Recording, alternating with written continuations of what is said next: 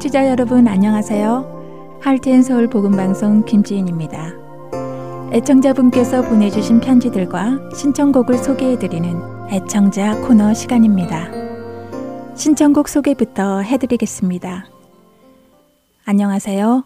저는 매주 보내주시는 테이프로 하나님을 알고 하나님을 믿는 60대 중반의 할머니입니다. 복음방송에서 하나님의 말씀을 전하시는 봉사자 여러분에게 항상 사랑하면서 감사를 드립니다. 지금은 3개의 테이프를 받고 있는데 8월부터는 한 개만 보내주세요. 다시 한번 감사드리면서 진심으로 사랑합니다. 더운 날씨에 봉사자 여러분들 건강 조심하세요. 하나님의 사랑과 은혜가 충만하시길 기도드리며 신청곡 지금까지 지내온 것 부탁합니다. 감사합니다. 사랑합니다. 하시며 District of Columbia에서 지명숙 애청자님께서 편지 주셨습니다. 저도 참 좋아하는 찬양인데 함께 듣게 되어 반갑네요. 애청자님의 따뜻한 사랑과 기도 덕분에 저희도 용기를 받고 계속해서 봉사를 할 수 있는 것 같습니다. 지명숙 애청자님 건강하시고 주 안에서 축복합니다. 신청곡 듣고 계속해서 애청자 편지 읽어드리겠습니다.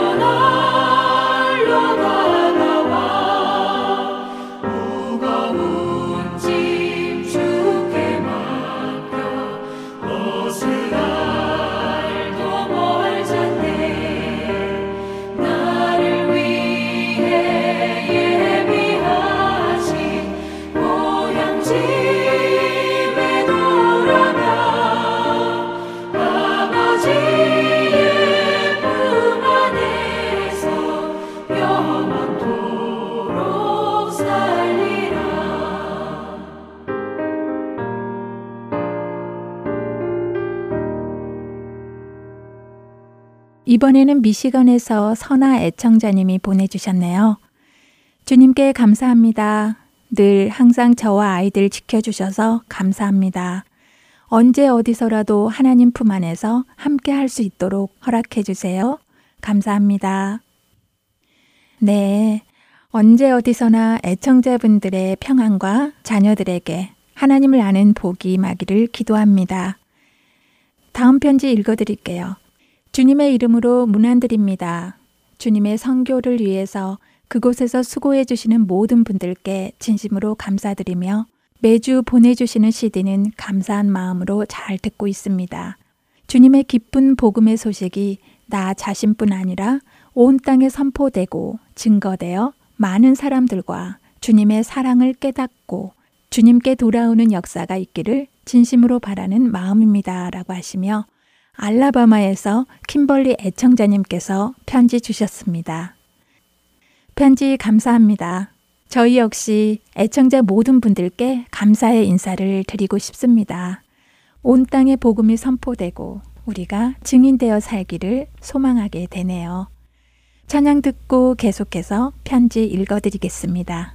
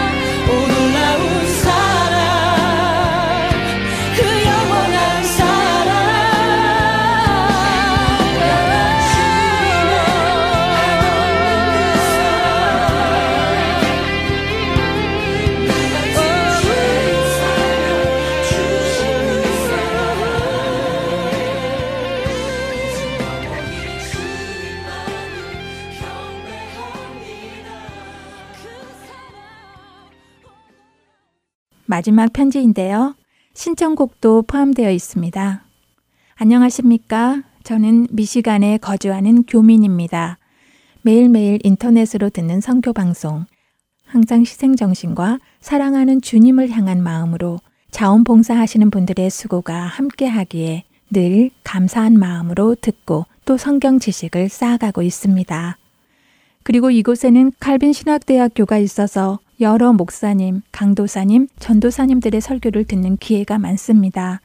하지만 할텐 서울 복음 방송에서 들려주시는 성경 지식은 어디에도 없습니다. 감사드리며 곳곳에서 수고하여 주시는 분들과 매주 방송을 위해서 노력 봉사하시는 자원 봉사자분들과 같이 듣고 싶어서 청해 올립니다. 찬송가 여기에 모인 우리 틀어주시면 아주 감사한 마음으로 듣겠습니다. 미시간에서 강춘남 드립니다. 라고 편지 주셨네요. 저희 방송을 애청해 주심에 감사드립니다. 함께 주님의 말씀을 알아가는 기쁨을 계속해서 누리기를 소원하고요. 신청해 주신 여기에 모인 우리 찬양 듣겠습니다. 찬양 후에 주안의 하나 사부 방송으로 이어집니다.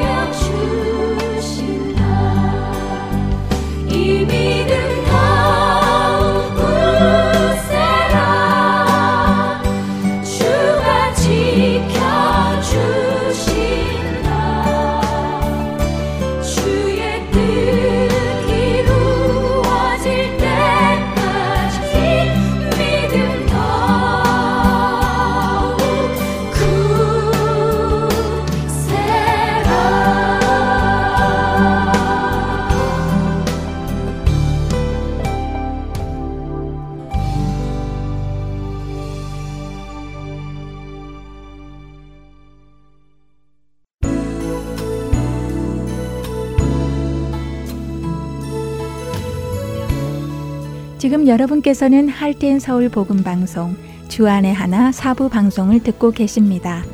주안의 하나 사부는 퀴즈를 위한 영어 방송을 부모님을 위해 한국어로 옮겨놓은 방송입니다. 부모님께서 먼저 들으시고 자녀들과 하나님의 말씀을 나누는 귀한 시간이 되기를 소망합니다. 주안의 하나 사부에는 자녀들이 직접 성경을 읽는 레츠리더 바이블, 성경 속 인물들의 이야기를 드라마를 통해 만나는 Children's Bible 드라마, 자녀와 함께하는 묵상 시간 Daily Devotional, 그리고 은혜의 설교 말씀 시간이 준비되어 있습니다. 먼저 Let's Read the Bible로 이어집니다.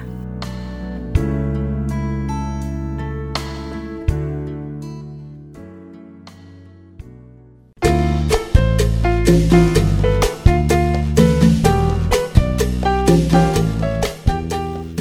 여러분 안녕하세요. 레츠 리더 바이블 진행의 함혜진입니다. 여러분이 어떤 일을 잘해서 부모님이나 친구로부터 칭찬을 받을 때 여러분의 기분은 어떤가요? 기분 정말 좋지요? 그런데 반대로 내가 어떤 일을 잘못해서 그것에 대해 꾸지람을 듣게 되거나 훈계를 받게 될 때는 기분이 어떤가요? 기분이 별로 안 좋지요. 슬프기도 하고요. 혹시 짜증이나 화가 나는 분도 있나요? 그럴지도 모르겠네요. 그런데요, 이런 분도 있을지 궁금합니다. 부모님으로부터 꾸지람을 듣거나 훈계를 받게 될 때 감사하면서 그 꾸지람을 받는 사람이 있는지 말이에요. 혹시 여러분들 중에 그런 사람이 있다면 그런 여러분은 정말 지혜로운 사람입니다. 왜냐하면 대부분의 사람들은 꾸지람이나 훈계 받는 것을 즐거워하지 않기 때문이지요. 그런데 성경은 꾸지람이나 훈계받는 것을 즐거워하지 않는 사람은 지혜롭지 못할 뿐 아니라 거만한 사람이라고 말씀하십니다. 오늘 함께 읽을 잠언 13장 1절은 이렇게 시작합니다. 지혜로운 아들은 아비의 훈계를 들으나 거만한 자는 꾸지람을 즐겨 듣지 아니하느니라. 지혜로운 자녀는 아버지의 훈계를 받아들이고 그 훈계를 따릅니다. 그러나 거만한 사람은 훈계를 듣지 않고 따르지도 않는다고 하시지요. 또한 10절은 교만에서는 다툼만 일어날 뿐이라 권면을 듣는 자는 지혜가 있느니라 라고 말씀하십니다. 부모님뿐만 아니라 친구들이 해주는 권면을 들을 때 교만한 사람은 왜 나에게 그런 말을 하느냐며 다툼을 일으키지만 지혜로운 사람은 그 권면도 귀 기울여 듣는다는 것입니다. 왜냐하면 꾸지람과 훈계와 권면이 나를 위함이라는 것을 알기 때문이지요. 여러분은 어떤 사람인가요? 지혜로운 사람인가요? 아니면 거만하거나 교만한 사람인가요? 누군가로부터 훈계와 꾸지람, 그리고 권면을 받을 때 나의 반응을 보면 내가 어떤 사람인지 알 수 있겠지요? 잠언 13장 18절은 훈계를 저버리는 자에게는 궁핍과 수욕이 이르거니와 경계를 받는 자는 존영을 받느니라. 라고 말씀하십니다. 우리를 사랑하여 주시는 훈계를 잘 받아들이고 그것을 따름으로 존경을 받는 여러분들이 되시기 바랍니다. 잠언 13장을 읽으며 마치겠습니다. 지혜로운 아들은 아비의 훈계를 들으나 거만한 자는 꾸지람을 즐겨 듣지 아니하느니라. 사람의 입의 열매로 인하여 복록을 누리거니와 마음이 괴사한 자는 강포를 당하느니라. 입을 지키는 자는 자기의 생명을 보전하나 입술을 크게 벌리는 자에게는 멸망이 오느니라. 게으른 자는 마음으로 원하여도 얻지 못하나 부지런한 자의 마음은 풍족함을 얻느니라. 의인은 거짓말을 미워하나 악인은 행위가 흉악하여 부끄러운 데에 이르느니라. 공인은 행실이 정직한 자를 보호하고 악은 죄인을 패망하게 하느니라. 스스로 부한 채 하여도 아무것도 없는 자가 있고 스스로 가난한 채 하여도 재물이 많은 자가 있느니라. 사람의 재물이 자기 생명의 속전일 수 있으나 가난한 자는 협박을 받을 일이 없느니라. 의인의 빛은 환하게 빛나고 악인의 등불은 꺼지느니라. 교만에서는 다툼만 일어날 뿐이라 권면을 듣는 자는 지혜가 있느니라. 망령되이 얻은 재물은 줄어가고 손으로 모은 것은 늘어가느니라. 소망이 더디 이루어지면 그것이 마음을 상하게 하거니와 소원이 이루어지는 것은 곧 생명나무니라. 말씀을 멸시하는 자는 자기에게 패망을 이루고 계명을 두려워하는 자는 상을 받느니라. 지혜 있는 자의 교훈은 생명의 셈이니 사망의 그물에서 벗어나게 하느니라. 선한 지혜는 은혜를 베푸나 사악한 자의 길은 험하니라. 무릇 슬기로운 자는 지식으로 행하거니와 미련한 자는 자기의 미련한 것을 나타내느니라. 악한 사자는 재앙에 빠져도 충성된 사신은 양약이 되느니라. 훈계를 저버리는 자에게는 궁핍과 수욕이 이르거니와 경계를 받는 자는 존용을 받느니라. 소원을 성취하면 마음에 달아도 미련한 자는 악에서 떠나기를 싫어하느니라. 지혜로운 자와 동행하면 지혜를 얻고 미련한 자와 사귀면 해를 받느니라. 재앙은 죄인을 따르고 선한 보응은 의인에게 이르느니라. 선인은 그 산업을 찾아 손손에게 끼쳐도 죄인의 재물은 의인을 위하여 쌓이느니라. 가난한 자는 밭을 경작함으로 양식이 많아지거니와 불의로 말미암아 가산을 탕진하는 자가 있느니라. 매를 아끼는 자는 그의 자식을 미워함이라.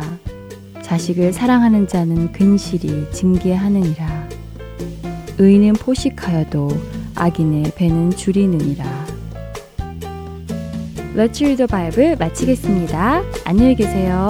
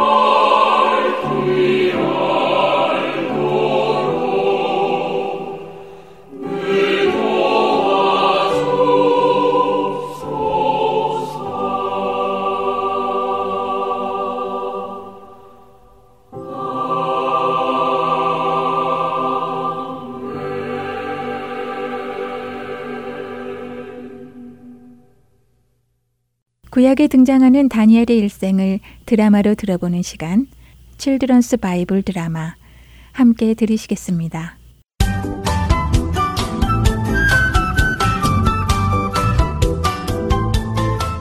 애청자 여러분 안녕하세요. Children's Bible 드라마 다니엘 편 진행의 박영규입니다. 자신이 세운 금신상에 절하지 않는 다니엘의 세 친구들을 풀무불에 던져 넣었던 느부갓네살 왕. 그는 풀무불 속에서도 믿음을 지킨 새 친구를 구원하시는 하나님을 보고는 놀라움을 금치 못합니다. 이로 인하여 느부갓네살 왕은 온 천하에 이스라엘의 하나님에 대하여 함부로 말하거나 무시하는 자가 있으면 심판할 것을 선포하지요. 또한 다니엘의 새 친구를 더 높은 자리에 앉히고는 더 많은 일을 맡깁니다. 자신이 꾼 꿈을 말하지 않았는데도 무슨 꿈을 꾸었는지, 그리고 그 꿈의 뜻이 무엇인지 알려준 다니엘을 통해 여호와 하나님을 경험한 느부갓네살은 새 친구들을 통하여 풀무불에서도 그들을 살리시는 하나님을 다시 한번 경험한 것입니다. 어느 날 하나님께서는 느부갓네살 왕에게 다시 꿈을 꾸게 하십니다. 이번에도 그의 꿈은 이해하기 어려운 꿈이었죠. 바벨론의 어느 지혜자도 느부갓네살 왕이 꾼 꿈을 해석해 줄 수 없었습니다. 그러나 느부갓네살 왕은 걱정하지 않았습니다. 자신의 꿈을 해석해 줄 다니엘이 있었기 때문입니다. 벨드사살, 내가 이번에도 이상한 꿈을 꾸었노라. 참으로 두려운 꿈이었다. 땅의 중앙에 커다란 나무가 하나 있었는데 이 나무가 계속 자라더니 하늘에까지 자라는 것이 아니냐. 그런데 갑자기 하늘에서 거룩한 차가 내려오더니 그 나무를 베고 가지를 다 자르더구나. 그런데 나무에 그루터기는 남겨놓고 그 나무 그루터기에게 하늘의 이슬이 적게 하고 땅의 들짐승들과 함께 어울리게 하라고 명령했다. 그리고는 아주 이상한 말을 했는데 이 나무의 마음이 변하여 사람의 마음과 같지 않고 짐승의 마음을 가지고 일곱 대를 지날 것이라고 하는 것이 아니냐. 도대체 이게 무슨 꿈이냐? 바벨론의 모든 지혜자들이 감히 무슨 뜻인지 말하지 못하지만 너에게는 거룩한 신들의 영이 함께하니 내가 꾼 꿈을 이번에도 해석해 줄 수 있겠지? 어서, 어서 말해보거라. 빨리 꿈을 해석하라는 왕의 명령에 어찌된 일인지 다니엘은 망설이며 입을 열지 못합니다. 그런 다니엘을 보며 느부갓네살은 재촉하지요. 벨드사사라, 그렇게 있지 말고 어서 말을 해보거라. 비록 그 꿈이 나쁘다 해도 걱정하지 말고 솔직히 있는 그대로 다 말해주거라. 자, 어서! 왕의 재촉에 다니엘은 조심히 입을 엽니다. 왕이시여, 노여워하지 말고 들어주시기 바랍니다. 이 꿈은 왕이 아니라 왕의 원수들이 꾸었으면 좋았을 것입니다. 그렇다면 제가 그들에게 이 해몽을 해줄 수 있을 테니 말입니다. 왕께 이 해몽을 해드려야 하는 제 마음이 힘이 듭니다. 그러나 왕께서 명하시니 거짓 없이 말씀을 드리겠습니다. 왕께서 꿈에서 보신 나무는 바로 왕이십니다. 왕의 세력이 자라서 견고하여지고 그 권세가 하늘에 닿고 또 땅 끝까지 미침을 보여주시는 것입니다. 그러나 지극히 높으신 하나님께서 명하시기를 왕께서는 사람에게서 쫓겨나 들짐승과 함께 살며 소처럼 풀을 먹으며 이슬을 맞으며 밖에서 사는 삶을 가지게 될 것입니다. 그리고 그 기간은 일곱 해가 될 것입니다. 이런 일을 겪고 나서야 왕께서는 비로소 사람의 나라를 다스리시고 왕을 세우고 내리는 분이 지극히 높으신 하나님이시라는 것을 깨닫게 될 것입니다. 그 깨달음을 얻으신 후에 하나님께서는 왕의 나라를 다시 견고하게 하실 것입니다. 뭐라고? 내가 내가 사람에게 쫓겨나서 들짐승처럼 살게 된다고. 아니, 어찌 그, 그런 일이. 그것을 막을 방법이 없느냐? 왕이시여, 만일 왕께서 저의 이 권면을 받아들이시고 겸손한 자리로 가셔서 공의를 행하시고 가난한 백성에게 자비를 베푸신다면 왕의 죄를 용서받을 수 있을 것입니다. 다니엘의 해몽을 들은 느부갓네살. 그는 잠시 동안 다니엘의 말을 새겨 듣고 겸손하게 있었습니다. 하지만 시간이 한 달, 두 달 지나가자 다니엘의 경고를 서서히 잊게 되었죠. 그리고 1년이 지난 어느 날, 느부갓네살 왕은 자신의 권세를 자랑하는 거대한 바벨론 궁전의 옥상을 거닐며 자신의 나라를 바라보았습니다. 오, 정말 대단하구나. 이처럼 거대한 궁전과 성, 그리고 끝도 없이 펼쳐진 이 세상. 이 모든 것이 내 힘으로 이룬 것이 아닌가. 바로 그때였습니다. 느부갓네살이 자신의 권세를 자랑하는 이 말이 끝나기도 전에 하늘에서 소리가 들리는 것이었습니다.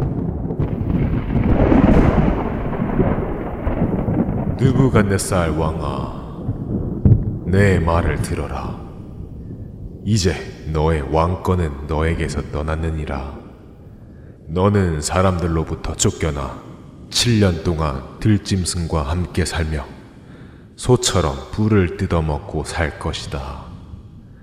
7년이 지나서야 너는 비로소 가장 높으신 이께서 사람의 모든 나라를 다스리시며 누구에게든지 원하는 자에게 그 나라를 주신다는 사실을 깨닫게 될 것이다.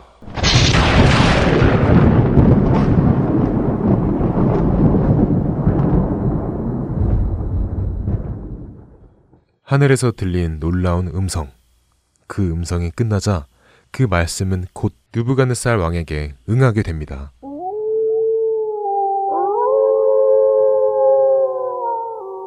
느부갓네살 왕이 사람들에게 쫓겨나 정말 소가 된 것처럼 풀을 뜯어 먹으며 살기 시작한 것입니다. 그의 몸은 이슬해졌고 머리털은 독수리 털처럼 거칠게 되었고 손톱은 새 발톱처럼 되었습니다. 누부갓네살 왕을 보는 사람들은 모두가 한마디씩 했습니다. 아니 도대체 이게 무슨 일이야? 왕이 저렇게 짐승처럼 풀을 뜯어먹으며 풀밭에 뒹구며 살고 있다니. 에휴. 누가 아니래. 아니 왕이면 뭐하나. 저렇게 짐승처럼 사는데 그 권력이 다 무슨 소용이 있겠나. 그런데 들어보니 유대 이스라엘에서 온 벨드사살 나리가 섬기는 여호와라는 신이 느부갓네살 왕을 이렇게 만든 것이라고 하더구만. 여호와? 아니 여호와라는 신이 왜 왕을 저렇게 만들었다는 것인가? 아 글쎄 느부갓네살 왕이 교만해서 자기 힘으로 이 모든 것을 이루었다고 자랑했는데 그게 왕의 힘이 아니라 여호와라는 신의 힘인 것을 알게 하려고 그랬다지 않나? 그랬습니다. 하나님께서는 당시의 가장 위대한 왕, 느부갓네살 왕을 통하여 온 사람을 다스리는 사람은 왕이 아니라 바로 하나님이신 것을 보여주신 것입니다. 그리고 7년이 지났습니다. 느부갓네살 왕은 정신을 차리게 됩니다.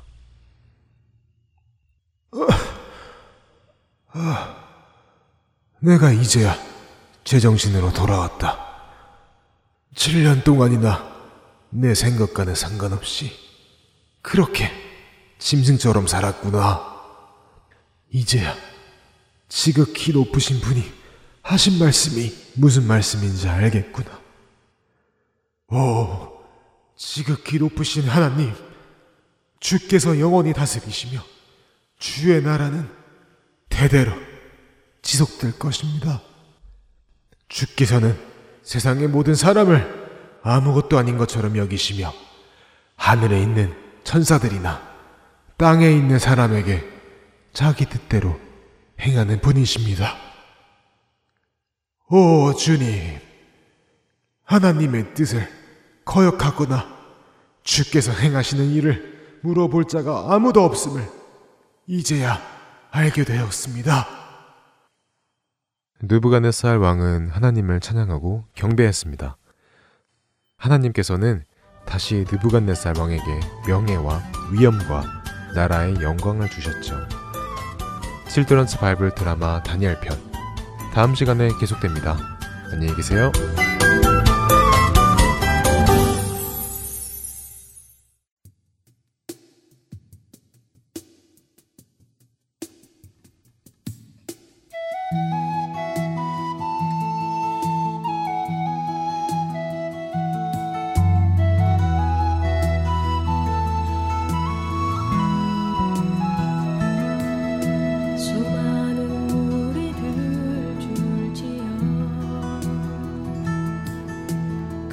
예수 이름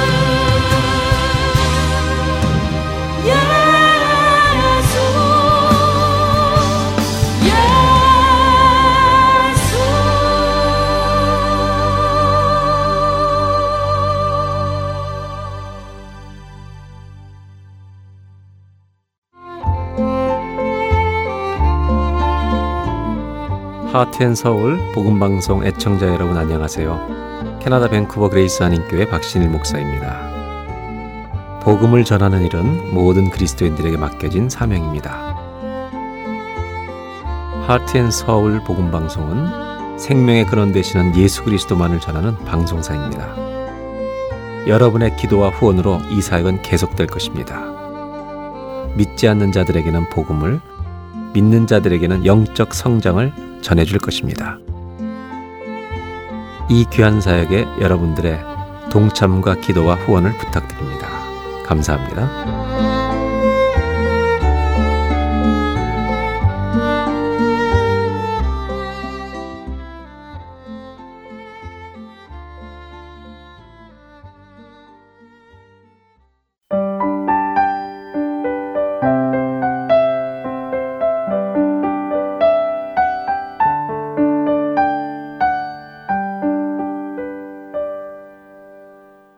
이어서 Daily Devotional 보내드립니다.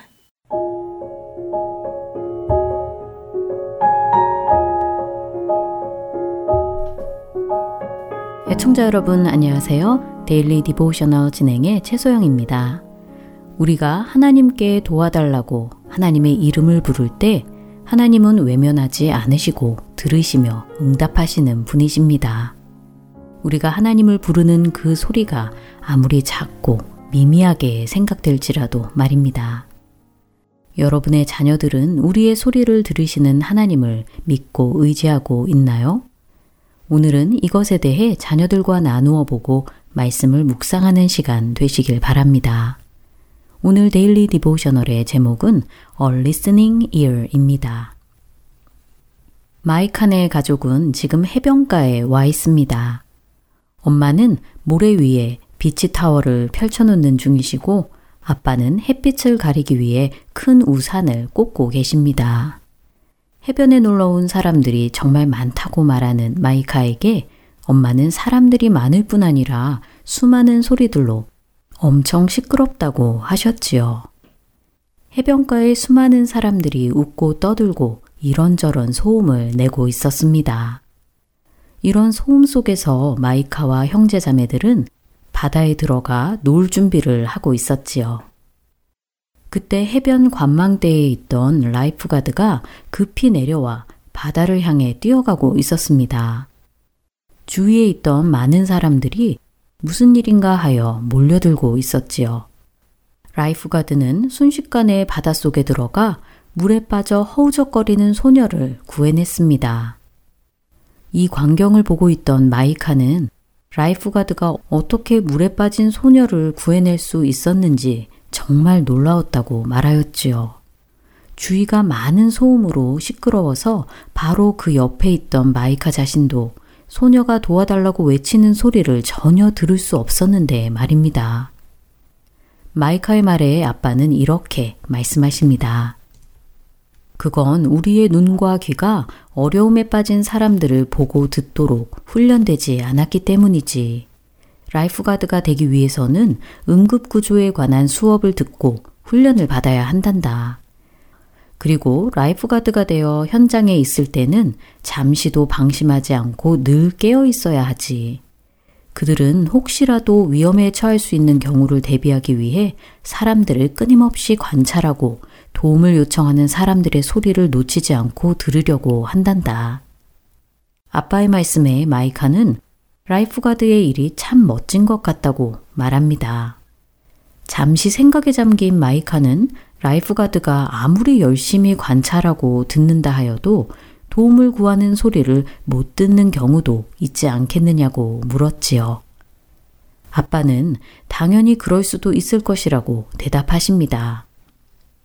하지만 도움을 요청하는 소리를 절대로 놓치는 경우가 없는 분이 한 분 계시다고 하시며 그분은 그의 자녀들이 필요로 할 때 늘 들으신다고 말씀하셨지요. 마이카는 그분이 하나님이 아니냐고 웃으며 말합니다. 아빠는 고개를 끄덕이시며 성경에서 하나님은 너는 내게 부르짖으라 내가 내게 응답하겠고 라고 말씀하시며 또 다른 구절에서 내가 환란 중에 여호와께 부르짖었더니 내게 응답하셨도다 라고 말씀하신다고 대답하셨지요. 우리가 하나님께 도움을 요청할 때 하나님은 들으시는 분이심을 가르쳐 주는 성경 구절이 많이 있다고 아빠는 말씀하십니다. 마이카는 해변에서 신나게 놀고 있는 많은 사람들을 둘러보며 하나님은 lifeguard보다 훨씬 더 많은 사람들의 소리를 듣고 계신다고 하며 그의 자녀들의 소리를 들으시는 하나님께 감사하다고 고백합니다. 우리가 어려움에 처할 때 하나님은 늘 우리를 보시고 하나님을 부르는 우리의 소리를 들으시는 분이심을 자녀들에게 가르쳐 주세요. 우리가 어떤 상황에 처할지라도 하나님은 우리를 사랑하시며 우리가 하나님을 향해 나아오기를 원하십니다. 너는 내게 부르짖으라. 내가 내게 응답하겠고 내가 알지 못하는 크고 은밀한 일을 내게 보이리라. 라고 하시는 예레미야 33장 3절의 말씀을 자녀들과 함께 묵상하시고 이 말씀대로 우리 자녀들이 하나님께 부르짖고 하나님의 도우심을 구하도록 도와주시기 바랍니다. 바닷가의 모래처럼 수많은 사람들 속에서도 하나님을 부르는 자녀들의 음성을 듣고 응답하시는 우리 주 여호와 하나님을 믿고 순종하는 우리 자녀들 되길 소망하며 데일리 디보셔널 마칩니다. 안녕히 계세요.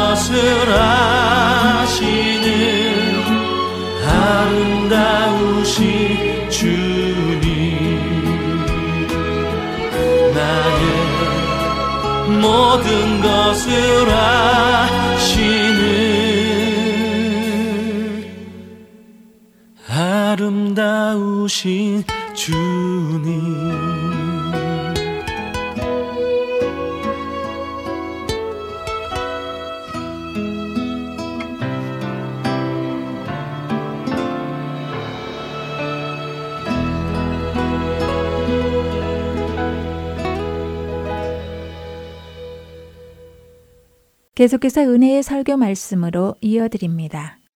오늘은 롤스 캐롤라이나 그린스보로 한인 장로교회 한일철 목사님께서 마가복음 10장 46절에서 52절의 본문으로 바디메오의 길, 소망이라는 제목의 말씀을 전해 주십니다. 은혜의 시간 되시기 바랍니다.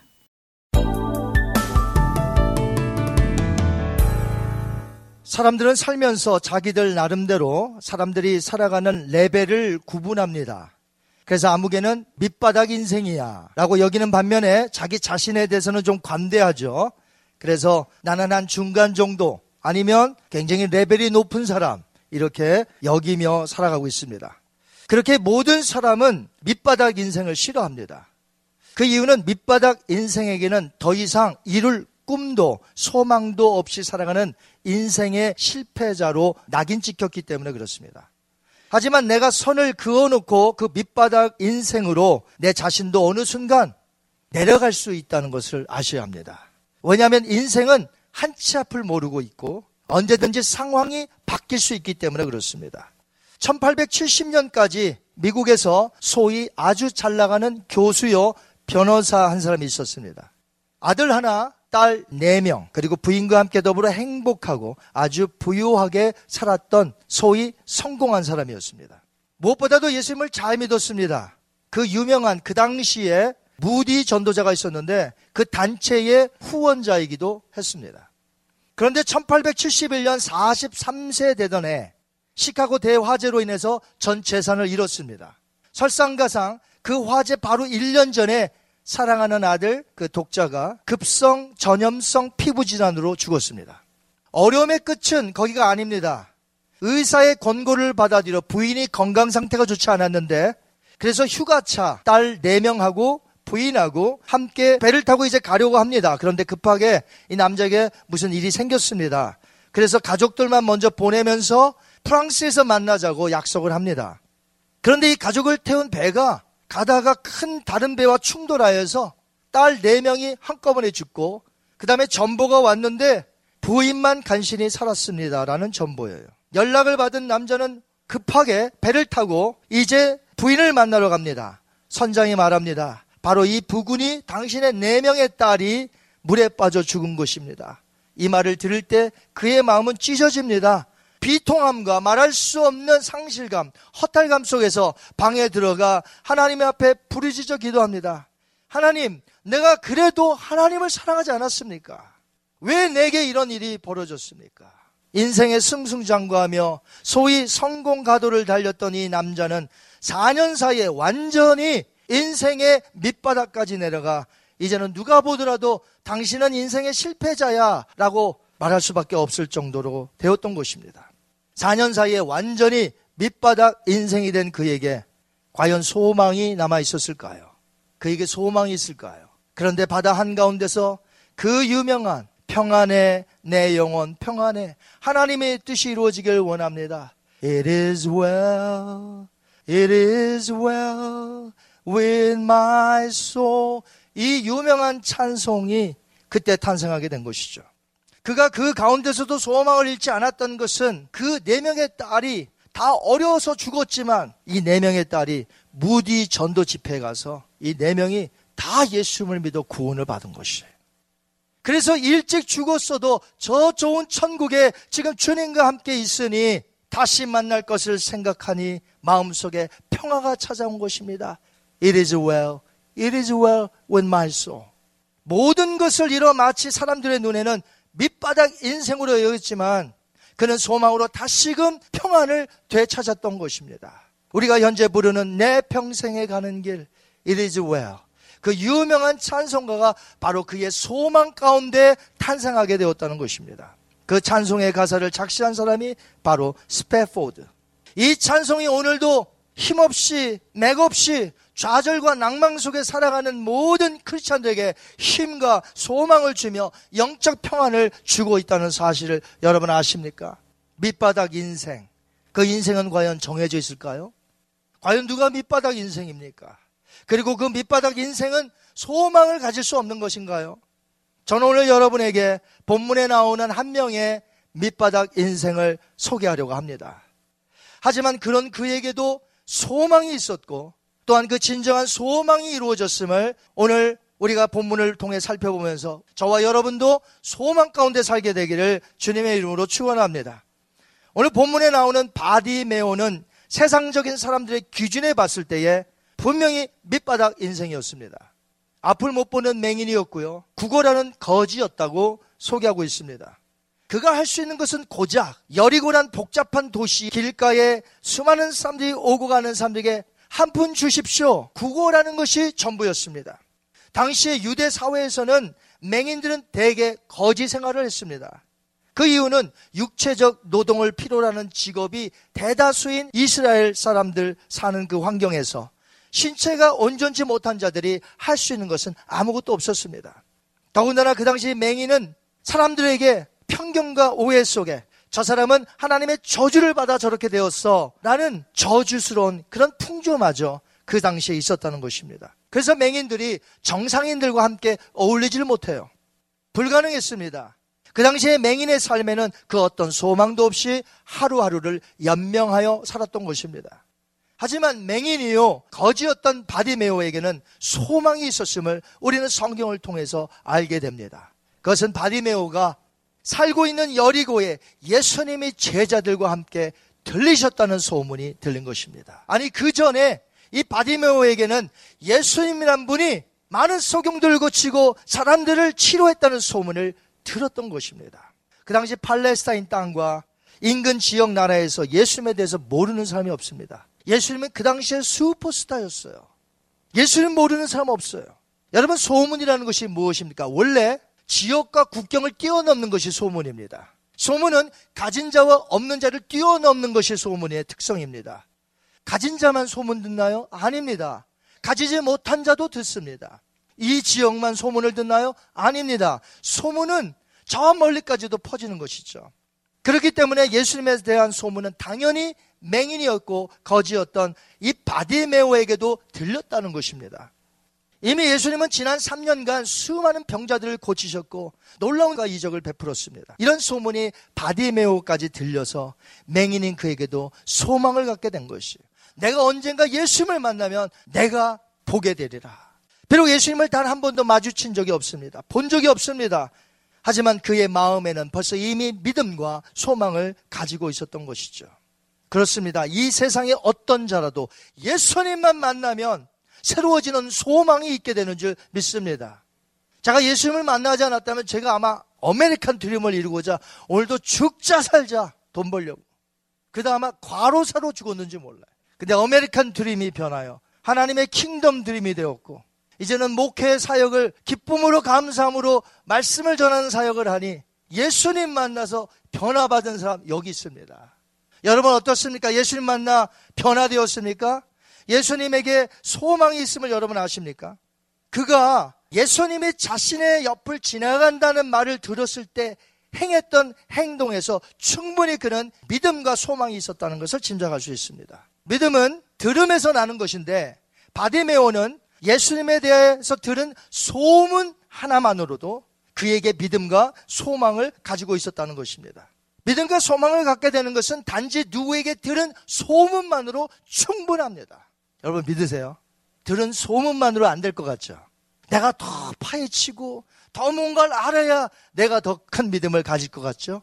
구약에 있었던 기생 라합은 여호와 하나님을 본 적도 없고 이스라엘 백성들을 본 적도 없습니다. 그러나 그에게 찾아오는 수많은 사람들에게 여호와 하나님, 이스라엘의 하나님이죠. 이스라엘 백성들이 어떤 일들이 있었다라는 이야기를 계속해서 들었을 때에 그는 믿음이 생겼습니다. 그때 두 정탐꾼이 자기 집으로 오네요. 어떻게 합니까? 당연히 살려주죠. 왜?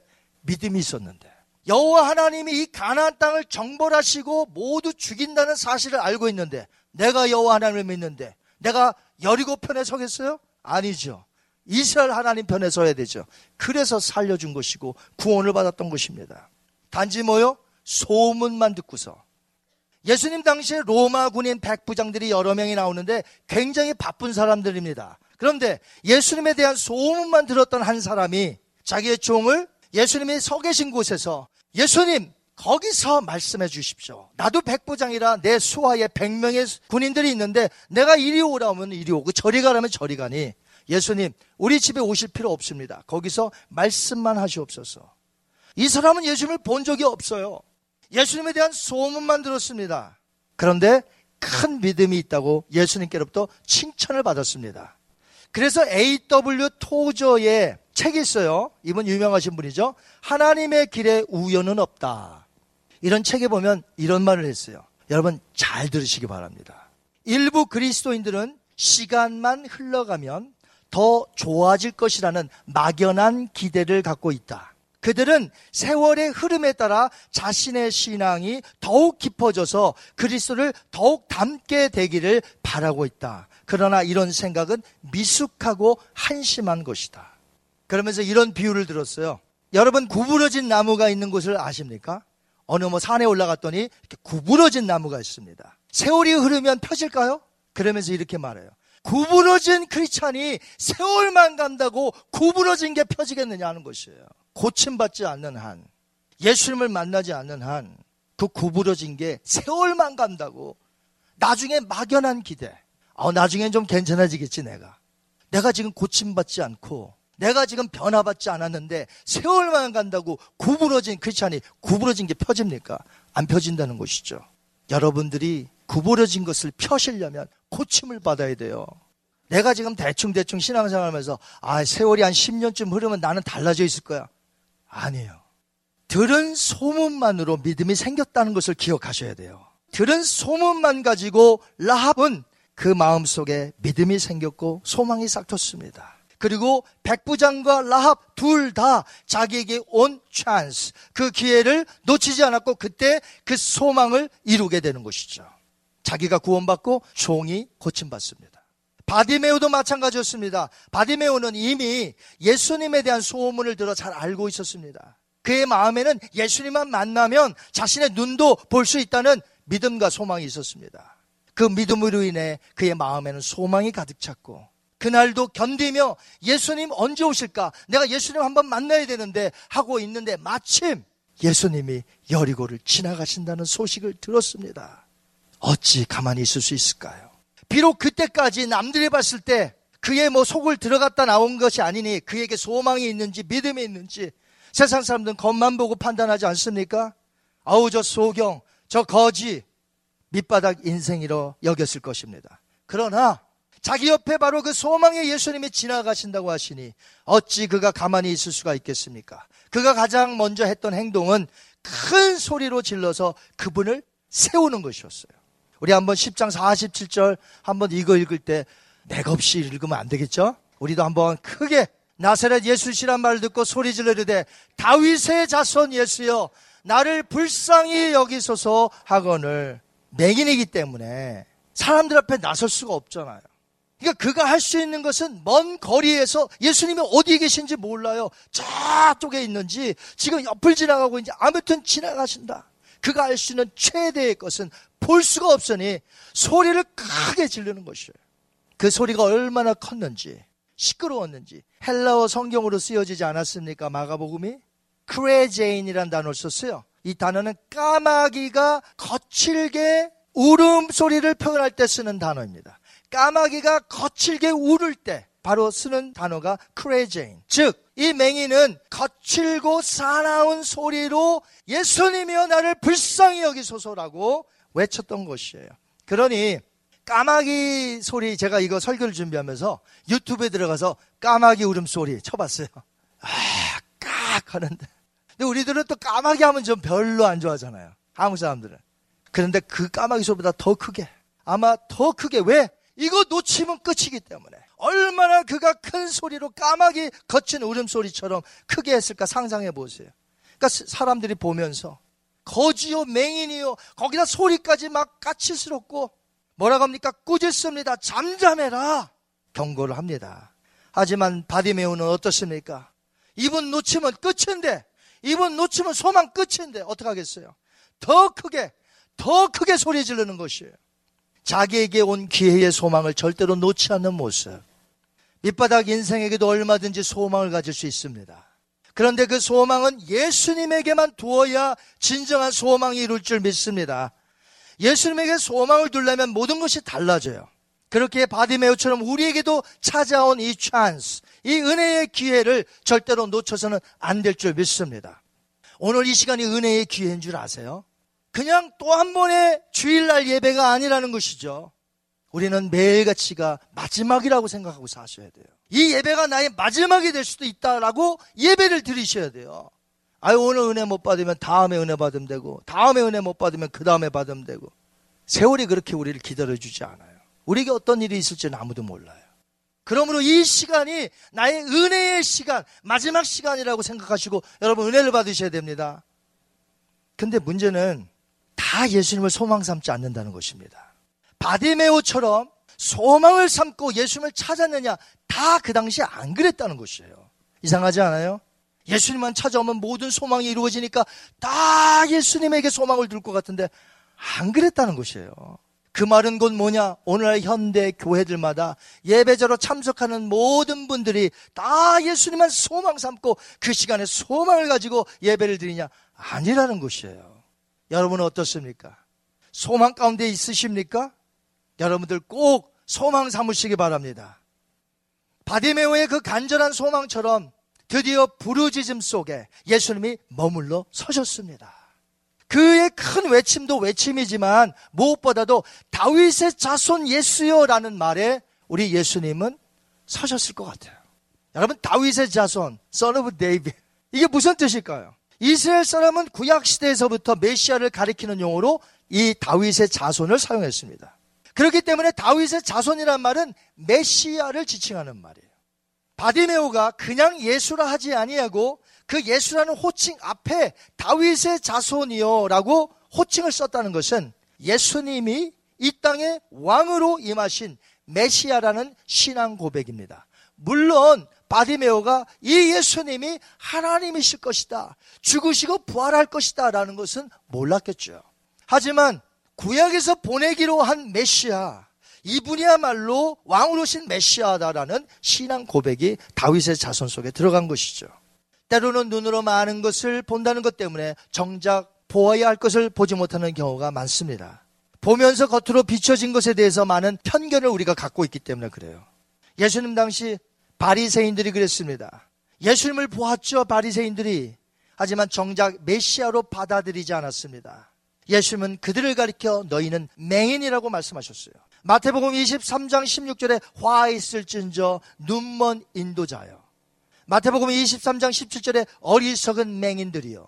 마태복음 23장 24절에 맹인된 인도자요. 하루살이는 걸러내고 낙타는 삼키는 도다. 이 세 번씩이나 너희 눈먼 자라. 맹인들이라고 말씀하셨어요. 하지만 앞을 보지 못하는 맹인 바디메오는 귀로 들어 예수님을 믿고 소망 삼았다는 것입니다. 이 듣는 것에 힘쓸 것이죠. 그래서 멀리 있는 소리도 듣고 정교한 소리도 듣고 세밀한 소리도 듣고 듣는 말을 곱씹으며 다시 생각할 수 있습니다. 왜? 볼 수 없기 때문에 듣는 것에 치중하는 것이죠. 성경에는 믿음을 가리켜 뭐라고 했습니까? 믿음은 들음에서 난다고 했지 봄에서 난다고 하지 않았습니다. 그렇다면 예수님의 입장에서 볼 때에 눈으로 보면서도 예수님을 메시아로 소망 삼지 못하는 자들이 불쌍한 자일까요?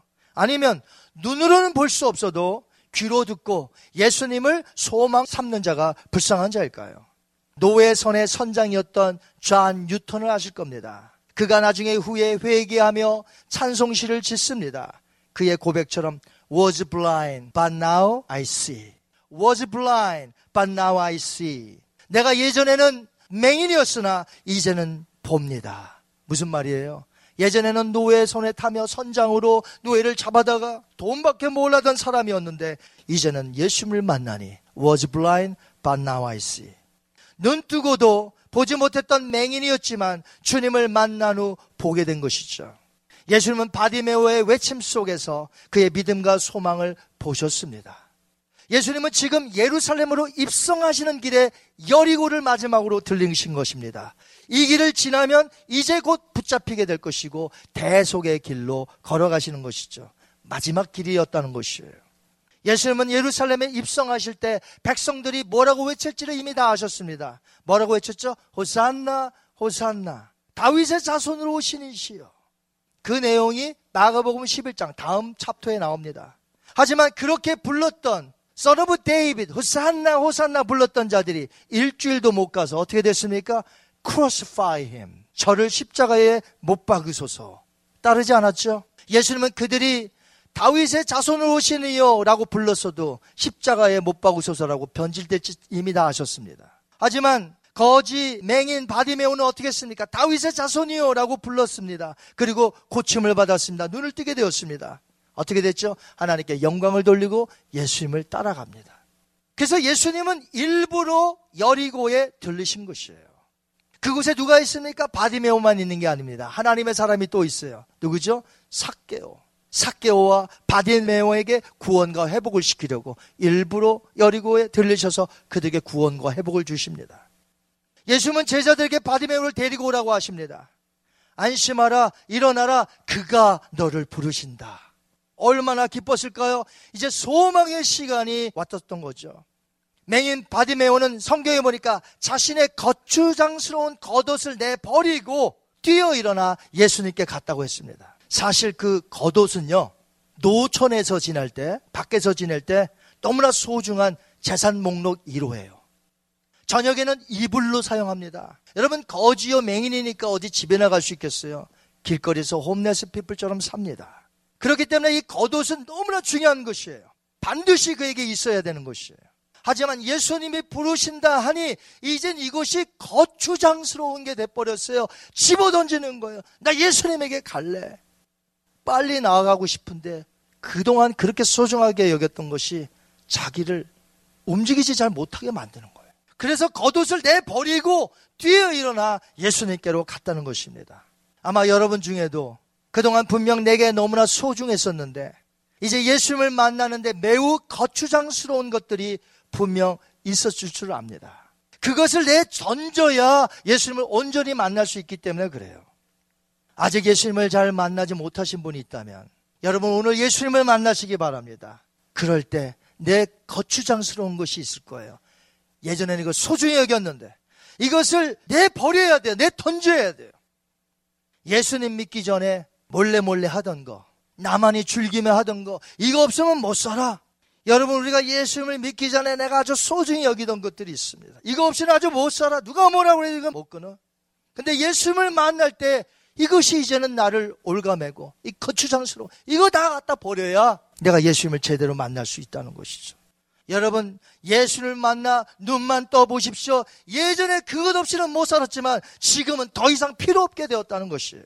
생명 되시는 예수님 만나보십시오. 내가 전에 그것 없이는 못 살았어도 계속 필요한 것일까? 필요하지 않아요. 이 바디메오 생각해 보십시오.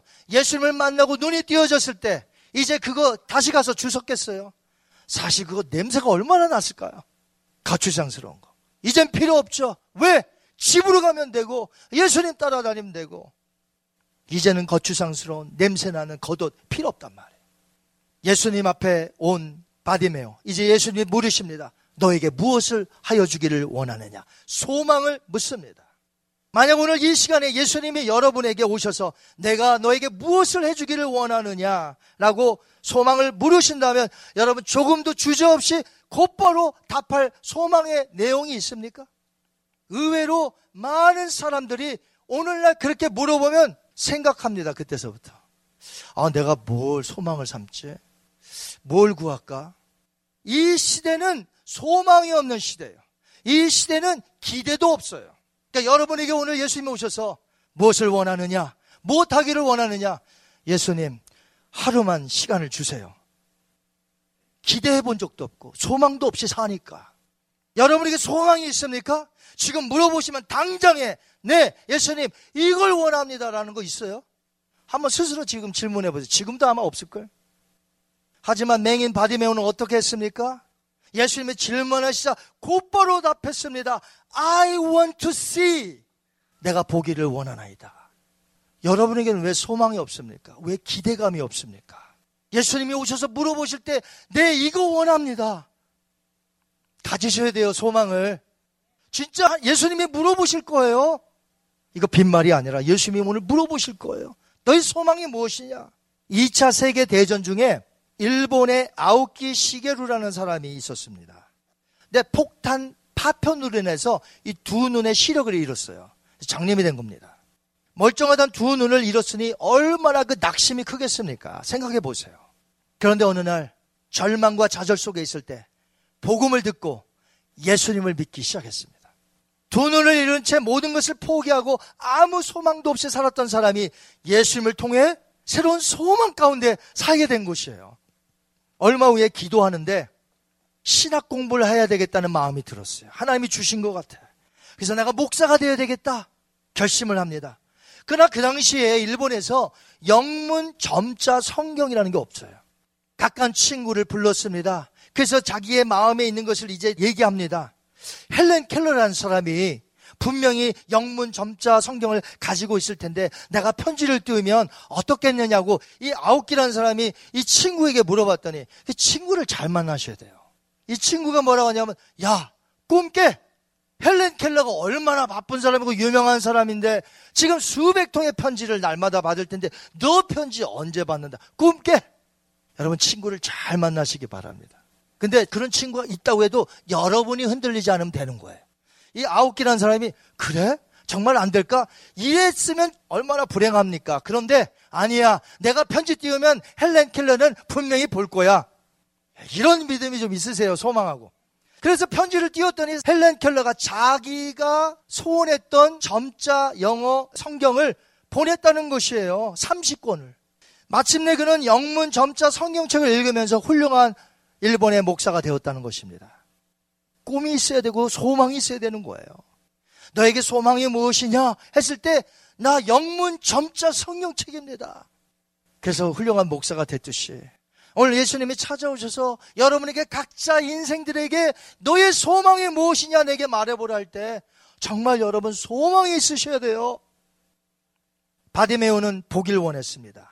I want to see 보길 원했습니다. 그런데 그 보길 원한다고 할 때에 누구까지 보기를 원했을까요? 자기를 고쳐주신 메시아 대신 다윗의 우선인 예수님을 보기 원하지 않았을까요? 예수님은 보기를 원한다는 바디모에게 너의 믿음이 너를 구원하였느니라. 그 즉시 immediately 눈이 띄어지고 볼 수 있게 고침을 받았습니다. 소망이 이루어진 것입니다. 그런데 이 소망은 더 크고 더 놀라운 소망으로 연결이 됩니다. 그가 고침받은 후 자기의 길로 가지 아니하고 10명의 문둥병자 중에 고침받아 9명은 그냥 자기 길로 갔잖아요. 이게 대부분 사람의 심리 상태라는 것이에요. 고침받았다고 따를 것 같죠? 아니라는 것입니다. 그런데 이 바디메오는 어떻게 했습니까? 하나님께 찬양 올리고 예수님을 따라갔다는 것이에요. 병행 구절인 누가복음 18장 43절에서 이렇게 기록하고 있습니다. 곧 보게 되어 하나님께 영광을 돌리며 어떻게 했습니까? 예수를 따르니 immediately he received his sight and followed Jesus praising God. 바디메오의 길은 비록 밑바닥 인생이었을지라도 예수님 안에서 소망을 가졌고 끝내 그 소망보다 더 큰 소망을 이루게 되었다는 것입니다. 눈을 뜨는 소망이 이루어졌고 더 큰 소망이 이루어졌으니 하나님을 찬양하고 그 예수님을 그 메시아를 따라가는 것이죠. 누가 그를 밑바닥 인생이라고 하겠습니까? 그는 예수님을 만나 인생이 뒤바뀐 축복된 사람이 아닙니까? 바디메오의 길은 분명 소망의 길이었습니다. 예수님을 만나기 전에도 그랬고 예수님을 만난 후에는 더 그랬던 것입니다. 여러분의 길에는 소망이 있습니까? 오늘 혹시 예수님을 모르시는 분 있습니까? 여러분이 걸어온 이 길에 소망이 있던가요? 오늘 예수님을 만나보시기 바랍니다. 예수님을 만나는 소망을 가지시기 바랍니다. 이미 믿은 자라면 이제 더 놀라운 소망의 길로 접어들어 가시기 바랍니다. 성경은 약 110번 정도 소망이란 단어를 기록하고 있어요. 우리 인생들에게 소망을 가져라. 소망 중에 살아라. 특별히 예수님을 믿어 거듭난 자들은 이런 소망이 있게 하셨습니다. 한번 볼까요? 베드로전서 1장 3절. 예수 그리스도를 죽은 자 가운데서 부활하게 하심으로 말미암아 우리로 거듭나게 하사 산 소망이 있게 하시고 아멘. 우리에게는 예수 그리스도가 날 위해 죽으셨고 날 위해 부활하시어 나로 부활케 하시는 그 전능하신 하나님이 계시니 나에게 산 소망이 되게 하셨다는 것이 그렇습니다. 부활하신 그리스도 안에서만 진정한 소망이 있음을 믿으시기 바랍니다. 예수님이 없는 소망은 소망처럼 보여도 그건 소망이 아니고요. 없어질, 잡지 못할 안개와 같은 것이에요. 그러므로 오늘 여러분이 어떤 환경에 처해 있든지 오늘 내가 예수님으로 말미암아 소망을 붙드시고 나가신다면 하나는 반드시 여러분의 소망을 이루어 주실 줄 믿습니다. 오늘 걸어갔던 바디모의 길, 소망. 우리도 낭망이 아닙니다. 소망 가운데 오늘 바디메오처럼 소망차게 앞을 향하여 전진해 나가시는 저와 여러분이 되시길 주님의 이름으로 축원합니다.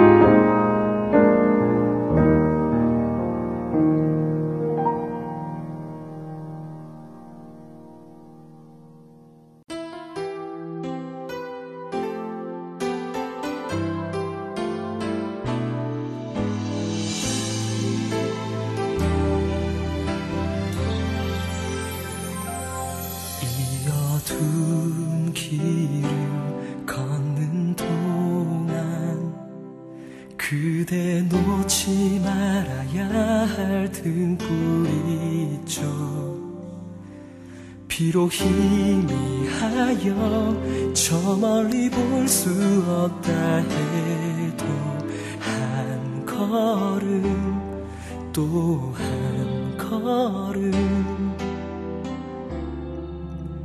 그곳에 더 가까이 거칠은 폭풍우 지나는 동안 우린 자라나고 또 하나가 되었죠. 간절한 믿음은 이미 그곳에 먼저 닿아 소망을 딴 내리죠. 내 눈에 아무 증거 보이지 않아도 내 귀에 아무 소리 들리지 않아도 주의 부르심에 소망을 따라 그 기쁘신 뜻 함께 이루어가리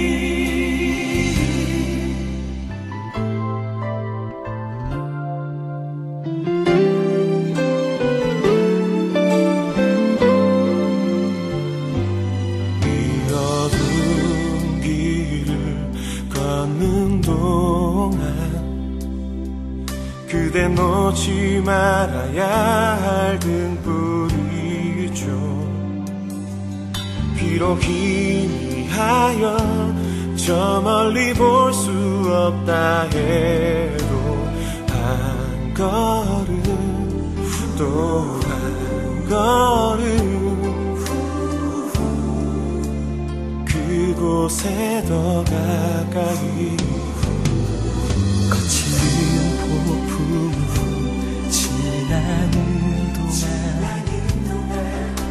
우린 자라나고 또 하나가 되었죠. 간절한 믿음은 이미 그곳에 먼저 다 소망에 다 내리죠.